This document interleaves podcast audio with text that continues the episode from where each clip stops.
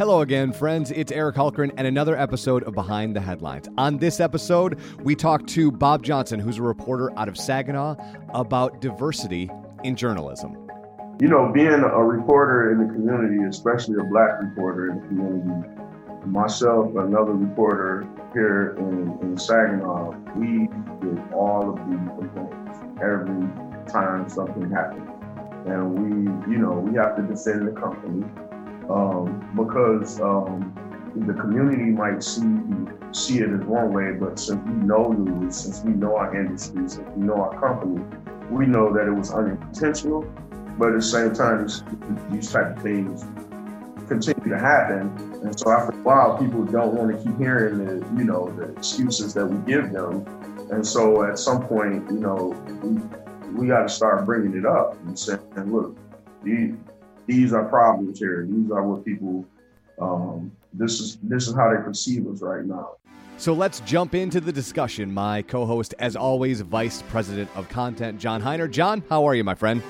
Eric, I am doing very well, my friend. Um, here we are, uh, comets streaking through the sky, five different planets in retrograde what else could go wrong in 2020, right? right? Exactly. Yes. we, we, of course, uh, don't need to tell our listeners that we have had some really weighty topics, um, a lot of really weighty news that's happened this year. Um, and it's, of course, our job as journalists to get in and tell the substance of these stories and tell how it matters in people's lives. But at the same time, we also have to put a, a mirror up and look at ourselves and, and look at how we operate as well. And you know, one of the obviously the biggest stories that's ongoing. It's it's really as America, you know, kind of dividing into camps, unfortunately. But it's the social justice movement that we haven't seen in America since you know the '60s. This kind of movement and action. We got statues coming down. We have you know companies making giant uh, commitments to diversity. Uh, we have a lot of ongoing discussion um, in every forum in America, and we're no different as a news organization. And uh, we have to reflect our communities. Uh, we have to look inward at ourselves and challenge assumptions we've made or traditional ways that we've presented news. And so, you know, today I want to talk a little bit about a couple important things that MLive is doing that our readers will notice if they have not already noticed. And it will start affecting the way that we present news about our communities and our state to reflect that better. Um, and I have someone with us today to, to share this topic. It's a reporter in Saginaw and a lifelong resident of Saginaw, Bob Johnson, who is a part of internal discussion groups we're having with our own employees so that uh, we can do these things thoughtfully and, and do them right. So, welcome, Bob. It's great to have you on Behind the Headlines. Thanks for having me. And uh, Bob will know because he's been a part of these discussions uh, what I'm about to announce. But starting this week, MLive is going to discontinue the routine use of police mugshots and stories that we run. And I look forward to, to, kind of breaking down this whole conversation with Bob and you today, Eric, and why we're doing that. And also, back at the beginning of, of June, June or mid June, uh, we changed the way that we present the word black in our stories when we refer to the black culture, black people, black communities, and we started capitalizing the B in black this was in tandem with what also was happening in the industry at the time.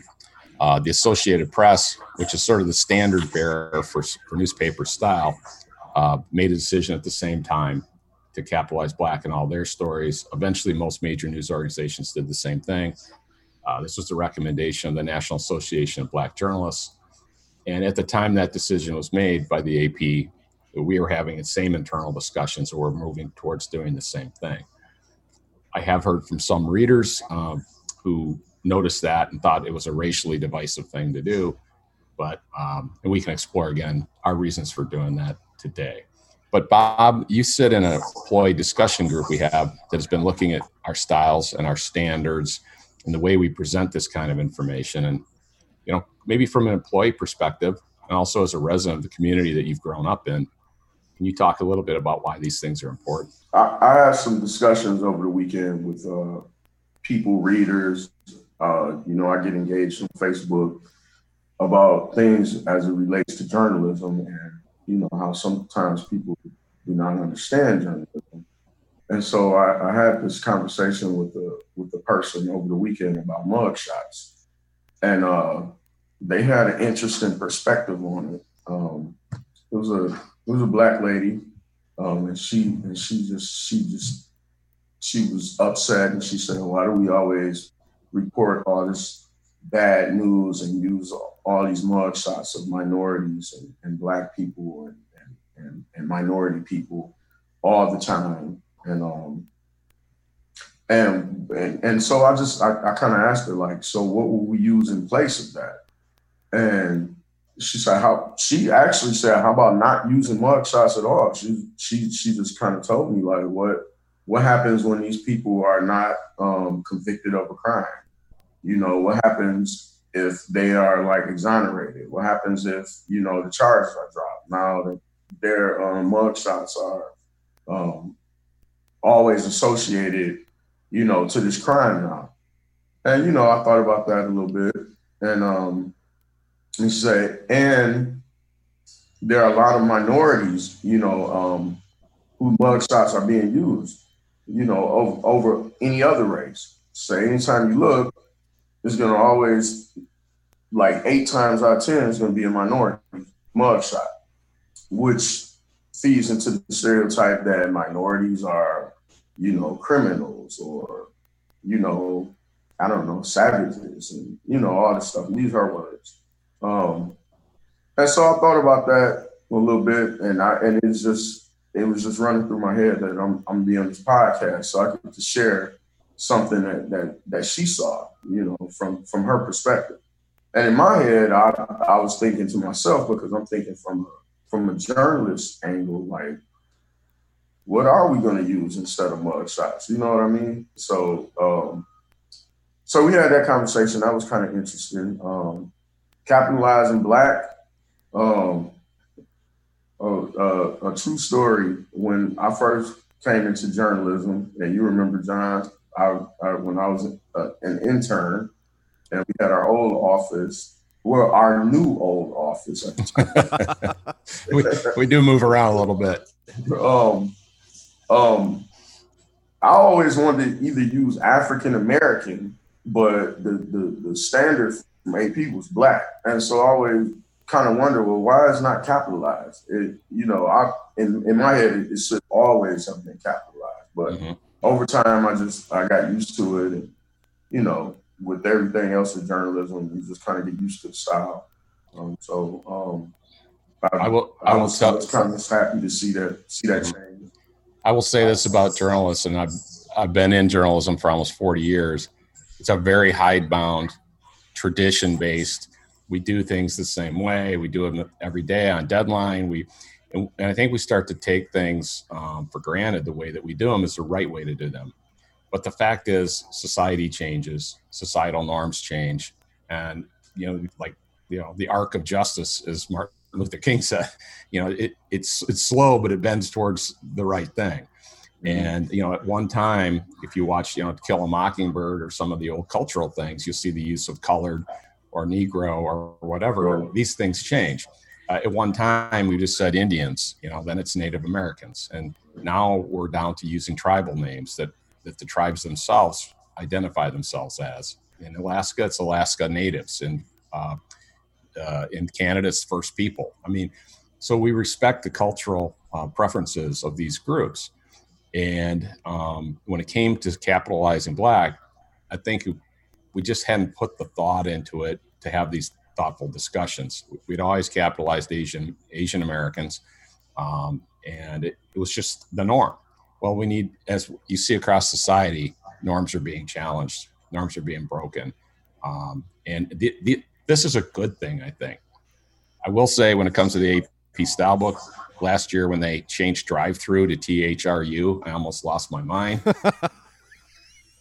but you know, you got to roll with it sometimes. I'm an old dog. Yeah, things change. Um, uh, I go back and I, I, I, look at some movies, read old older books, and some of the language and some of the things that you see in these movies and books, you, you I, I'm like, oh, wow, like we actually used to think like this. Mm-hmm. and you know, um, the the whole George Floyd um, death, it sparked something in America um, where I think we uh, we've been in a curve, a curve right now, and um, and really starting to look at you know um, life through the lens of you know being a minority. You know, um, it's it's kind of like uh, now people kind of get why um, Kaepernick took a knee.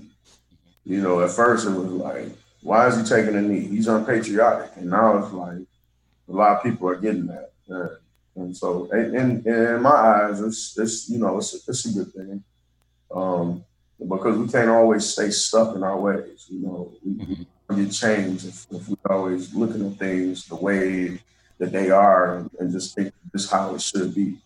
You know, so. Well, we're storytellers, so there's always a narrative. And you mentioned Kaepernick, and I think the thing that's interesting about that is when he first took the knee, the narrative was being driven by the president, some media outlets, that this was disrespectful to the flag, to the military veterans, da. Here we are a couple years later, and the perspective shifts, and it's like crystal clear what the issue really was, right? And the narrative has changed. And one thing as journalists, uh, yes, we have to be objective, fair, balanced, find the truth, tell both sides. But at the same time, we're responsible for telling the truth in a situation and the narrative becomes important of what is really trying to be portrayed by the person who's portraying it, what's really happening in the streets. So the same thing could be said for what's happening in society and giving a voice to people who haven't had a voice. And so I want to get into that with you in a little bit too, how we portray our communities. But first, I want to go back to the mugshot and some of the deliberations of what we were thinking in terms of uh, eliminating uh, the routine use of mugshots. I do want to say right here, we will use mugshots in certain situations. A public official who is, uh, you know, charged with corruption or breach of trust or malfeasance, who's in a very, um, you know, high-profile role or of, of public trust. A fugitive situation where we need to know what the person looks like, who's, you know, an Amber Alert or a, you know, a murder and a bank robbery. Um, so we're going to take it case by case. But to Bob's point, what was happening is especially in um, high crime communities or where there's disproportionate amount of minorities uh, over time predominantly you're going to see minority faces in the mugshots and uh, they're not always serious crimes it's what we ended up doing and i don't want to say we're, we're lazy was just what we were used to doing is if the police agency handed you a mugshot you used it you know sometimes you didn't get a mugshot how often did we say hey is that person white or black when we didn't get one. Um, but we were using what was given to us, and that varied by jurisdictions. So one police department in a city would give you mugshots, but the sheriff's department wouldn't, or the state police wouldn't, or this prosecuting office wouldn't. And so it was hit or miss. So that wasn't a very thoughtful approach. And second, to Bob's point, when you have minor crimes and your face is attached, the internet era has changed the calculus for your ability to be forgotten. for your ability to make a mistake when you're young.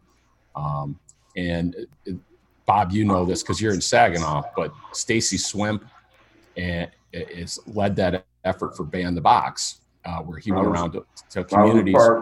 Yeah, that. that's great because the box is the box on a, a, job application that says, "Have you ever been convicted of a felony?" And you check that box, it's like a death sentence for your career.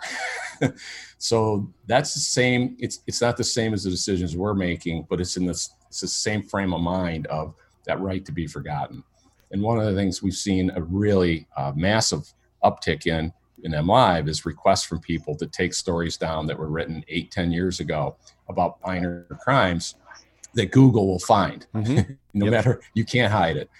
And so we looked at this with this new emphasis on social justice questions what could we do to reflect a the truth about our communities and to be fair because ultimately we have to be fair in the way we present news and so bob and, and john me being the outsider in this conversation you know what what are those first meetings about if they're even meetings or if they're emails back and forth or if it's microsoft teams like what is the impetus that starts this conversation that ultimately comes to this decision well we have very engaged, smart, caring uh, reporters. And you remember we had the three reporters or two reporters, a photographer from Kalamazoo talking about what it was like to be in Kalamazoo. They live in Kalamazoo when the protests happen and the violence. Uh, our employees live in these communities. Our employees, as Bob said, he was having a conversation with a lady in his neighborhood or in his community. And so thankfully, our employees bring a lot of these issues up. Um, it's not, can't always be top down. We're all very busy. We're, we're overtaxed. We don't have enough people. so these thoughtful kind of things often come from our, our own employees themselves, raising questions about uh, what's fair, representation in our stories. I, I know that some of the discussions about getting more diverse sources in our stories started with employees. And mm-hmm. Kelly Kelly Frick, our senior director of news, um, put together. You know, she's getting the feedback through her managers and through our hubs because we take hub visits, we take questions from our employees. But as we heard these questions coming up about fairness, the way we do our jobs, and they weren't always in the same theme. A lot of them are scattered ideas. We start to put this idea together that um, with changes in society, and with thankfully the younger employees that were coming who are millennials um, into our workforce who are a little more thoughtful about these things and progressive, we have to reflect both our communities and our employee base. So a discussion group was put together uh, to talk about diversity issues, but also a styles and standards committee, which is that's a professional obligation we have anyways, is to talk about changing styles, not just Associated Press style, but the way that we present our news and and M Live in our communities. And those were really employee driven discussions. And maybe, Bob, you can share what it's like to be in some of those discussion groups and, uh, you know, the range of topics that come up and the freedom to discuss them. So, um, the diversity committee is an unofficial committee between uh, with reporters and managers um, to discuss these type of issues. And these issues came up, Eric, because um, you know, being a reporter in the community, especially a black reporter in the community, myself, another reporter here in, in Saginaw, we get all of the complaints every time something happens. And we, you know, we have to defend the company um, because um, the community might see see it as one way, but since we know news, since we know our industry, since we know our company, we know that it was unintentional but at the same time, these type of things continue to happen. And so after a while, people don't want to keep hearing the, you know, the excuses that we give them. And so at some point, you know, we we got to start bringing it up and saying, look, these these are problems here. These are what people. Um, this is this is how they perceive us right now. And you know, of course, we're not the community's personal um, relations or PR team right? We we have to hold up a mirror to the community. But there are some instances where we could do things a little better, or um, or you know, for example, you know, um, big events that happen in in our community. The the ones that get covered are the ones that that get covered for the last decade or two decades or three decades. Everybody know this event. However, you know, as times change, different organizations pop up and different organizations have events, and those events don't get covered, and they might be minority events. And um, so, of course, then they, you know, people come to us and say, "So why you guys not covering our event?" But you gave, you know, all of the press. You had three photographers and, and two journalists, two reporters at the KCQ Country Fest but you know, the Black Arts Festival, you know, you sent one reporter for an hour and we got like a picture. You know, um, it's little things like that. And it's like, you know, you gotta explain that it, you know, it's unintentional. These are just things that, you know, we usually cover anyway. Um, and it's just I'm just glad that we have this committee now because now we can um, we can talk about how to better cover the things that's going on in our community and reflect reflect our community. Um, before I joined the, the trending team, um, and when I was a local reporter with Saginaw, um, uh, th- there was um, maybe 10 Hispanic leaders they came, they asked for for a meeting with me, and they they went, they sat down with me. They came into the hub, and sat down with me, and they just said, "Look, we do a lot of things in our community too. We just feel like that we're not being represented right." And um, and they just and I, you know, I told them my process. I told them our process, and they told me a list of things that they do and people who are available if we need to speak to anyone. Um, and we had a nice conversation. And up until that point, you know, um, I didn't get it at first. It was just something that you know you do you do news, you do news, you do news, and you just try to, you know, get your story out there. And uh, you don't, you know, I I wasn't really thinking about okay, let me diversify the story a little bit. But they they made they opened my eyes to that. They they they made me see that. You know that you know of course me being a, a, a black man, of course I'm I'm I'm gonna know when you know I need to add black voices, but I wasn't aware of the Hispanic voice. You know I wasn't aware of the LGBTQ um, voices or you know people with disabilities you know or things like that and, and and so when they sat down with me it just made me it made me realize how how much that you know I, I need to look to to make sure that the stories are diverse and really reflecting the community that we live in. You know i saw a cartoon that i thought really captured this. Um, and it was in the onion which of course is a satirical news outlet. But it showed uh, uh, you know it was a panel and on the left was this white family up on a hill a beautiful neighborhood. And then there's railroad tracks that go down the center of the cartoon like the other side of the tracks and then on the other side of the tracks you see like burning police cars and trash and graffiti and you know broke boarded up windows and there's a per- family of color over there and the white family is saying to the black family uh, we don't see color uh, and and that's a common thing people say is like well you know, we're just doing our job. We're, we're not racist. I don't mean journalists, but I just mean in general, people will say, I don't see color. Why would you go look for voices of color? That seems racist in itself. Well, the truth is, in all of society, uh, the people who have the dominant paradigm, the people in control of institutions, never think anything is wrong. it's the status quo seems to be working for them.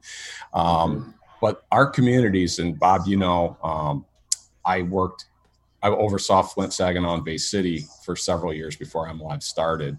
And so I would go to work every day in Saginaw and, and Flint and see the, the problems facing the community and also see the opportunities in the community and the good things that are happening with black owned businesses and neighborhood groups and the pastors groups. And then you'd go say, is that being reflected in our coverage? Is that showing up in the newspaper? Um, or are we just covering city council, just covering the county board and taking press releases on crime and running mugshots. and so, even though we are strapped right now, uh, we're working harder than ever with fewer people. You do have to step back and, and say, uh, we're responsible for portraying a community in all of its dimensions. And uh, the only way to do that is to challenge ourselves, step back, but also involve all of our employees. And especially those who live in the communities or in bob's case grew up in those communities.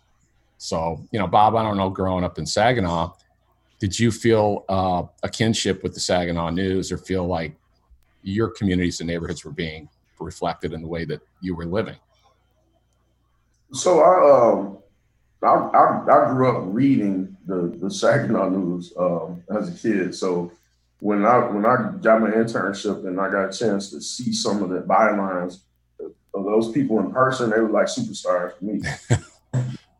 but I, I, I really didn't think about it as as a kid. You know, I, I really didn't think about it when I when I was a kid. I just read the news. It, it was when I got older that I started realizing, you know, once people started asking me questions, once I became a reporter, that's when it, it started um, it started showing that, oh, wait, okay, I never thought about that. You know, to me, news is just news. And um, it, it's just been maybe within the last eight years, that you know, um, it's, it's become something that that I've that I've uh, come to realize. Well, news sometimes drives itself. Bank gets robbed, a tornado hits, we go cover it. If the tornado hits a house of a white person, that's who we talk to. But a lot of what we do, the topics we choose, uh, the themes in a community that we want to talk about, um, are are up to us. It's our discretion to choose what issues and, and policies and and things to examine and and issues to write about. And that's where we have to hold ourselves accountable and bring more diverse voices into those stories and into those discussions and in the way we portray them in, in our news coverage uh, stories and videos photographs all of that so bob i know there's been some discussion in the employee groups about how to better reflect sources in our communities i know uh, one idea was that we would track down to you know demographic and, and and race and all of that the sources that we're using in stories so that I mean, even as just a test to see over a period of time how many diverse voices that we're getting. And as I was saying, sometimes breaking news, you just cover the news. But when we cover topics that we have a choice to cover and find sources that we have, but uh, it's up to us to decide. Uh, that may be that may have some merit. So, from a reporter's perspective, you know, what do you think some of the things are that we could do to hold that mirror up to our our communities a little bit better? Um, well, again, like you said, when it's breaking news, it's breaking news, and you know, a lot of times now, a lot of the news is breaking news. Um, but I don't. I'm. I'm not sure. Just you know, make make make reporters aware. I guess our managers, our editors could, could you know look through stories. Be you know, is there a way to be a little more diverse in the story? Um, without forcing it, without making it look like, you know, we're forcing this. We're definitely, we definitely need to get a minority voice in here. You know, sometimes it's not warranted, but on, on some issues, um, we just we just got to be cognizant and be aware of what our community looks like, and and get those voices to reflect it. Um, it's not going to be easy all the time, um, and again, we don't want to make it look like this is something that we forced because, you know, um, the whole country has turned to this um, let's be more diverse uh, thing now. You know, everybody is on this wave. And um, just need to, I, I, it's up to the reporters and, and editors to work together just to realize are there opportunities to really um, reflect what our what our different communities look like. Yeah, we we had a couple examples last year that our employees noticed where it was clearly a story about minority issues or minority concerns and like the photo that we ran had two white people talking about it and it, it, wasn't done intentionally right. it wasn't it wasn't like hey let's uh you know find a photo that really contradicts what we're trying to show. It was a handout photo from like a chamber or something. But we, we didn't we didn't think you know we didn't stop and think. And doing the right thing often especially when it's a matter of a large societal change doesn't come with a playbook. It doesn't come with an instruction manual. So sometimes you take false steps. Sometimes you go a little too far. But if you're moving in the right direction if your ears to the ground if you're listening to your communities and you're listening to your employees I think you're going to end up in the right place. And that's where I'd characterize where we are right now as a company. And the larger company is putting some investment and resources into diversity.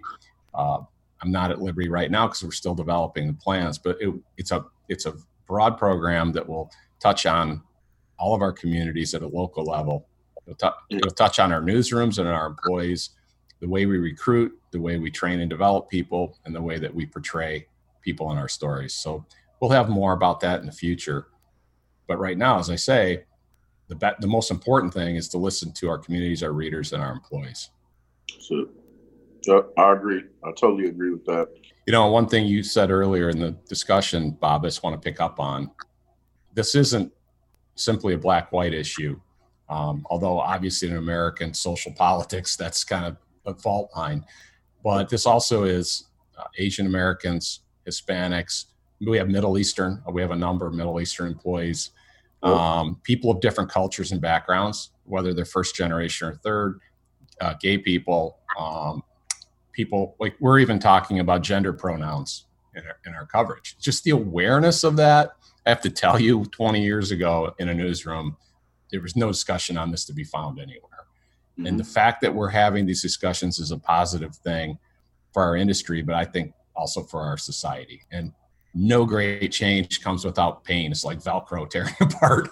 And, and I think we're seeing that in American society. But uh, like I said, doing the right thing um, is is what it's about. And, and, so we'll we'll continue to work toward it. I'm very very grateful that to have you, Bob, and have you on our employee discussion group, and also as a reporter too, because uh, yeah. And Eric, I just want to touch on this.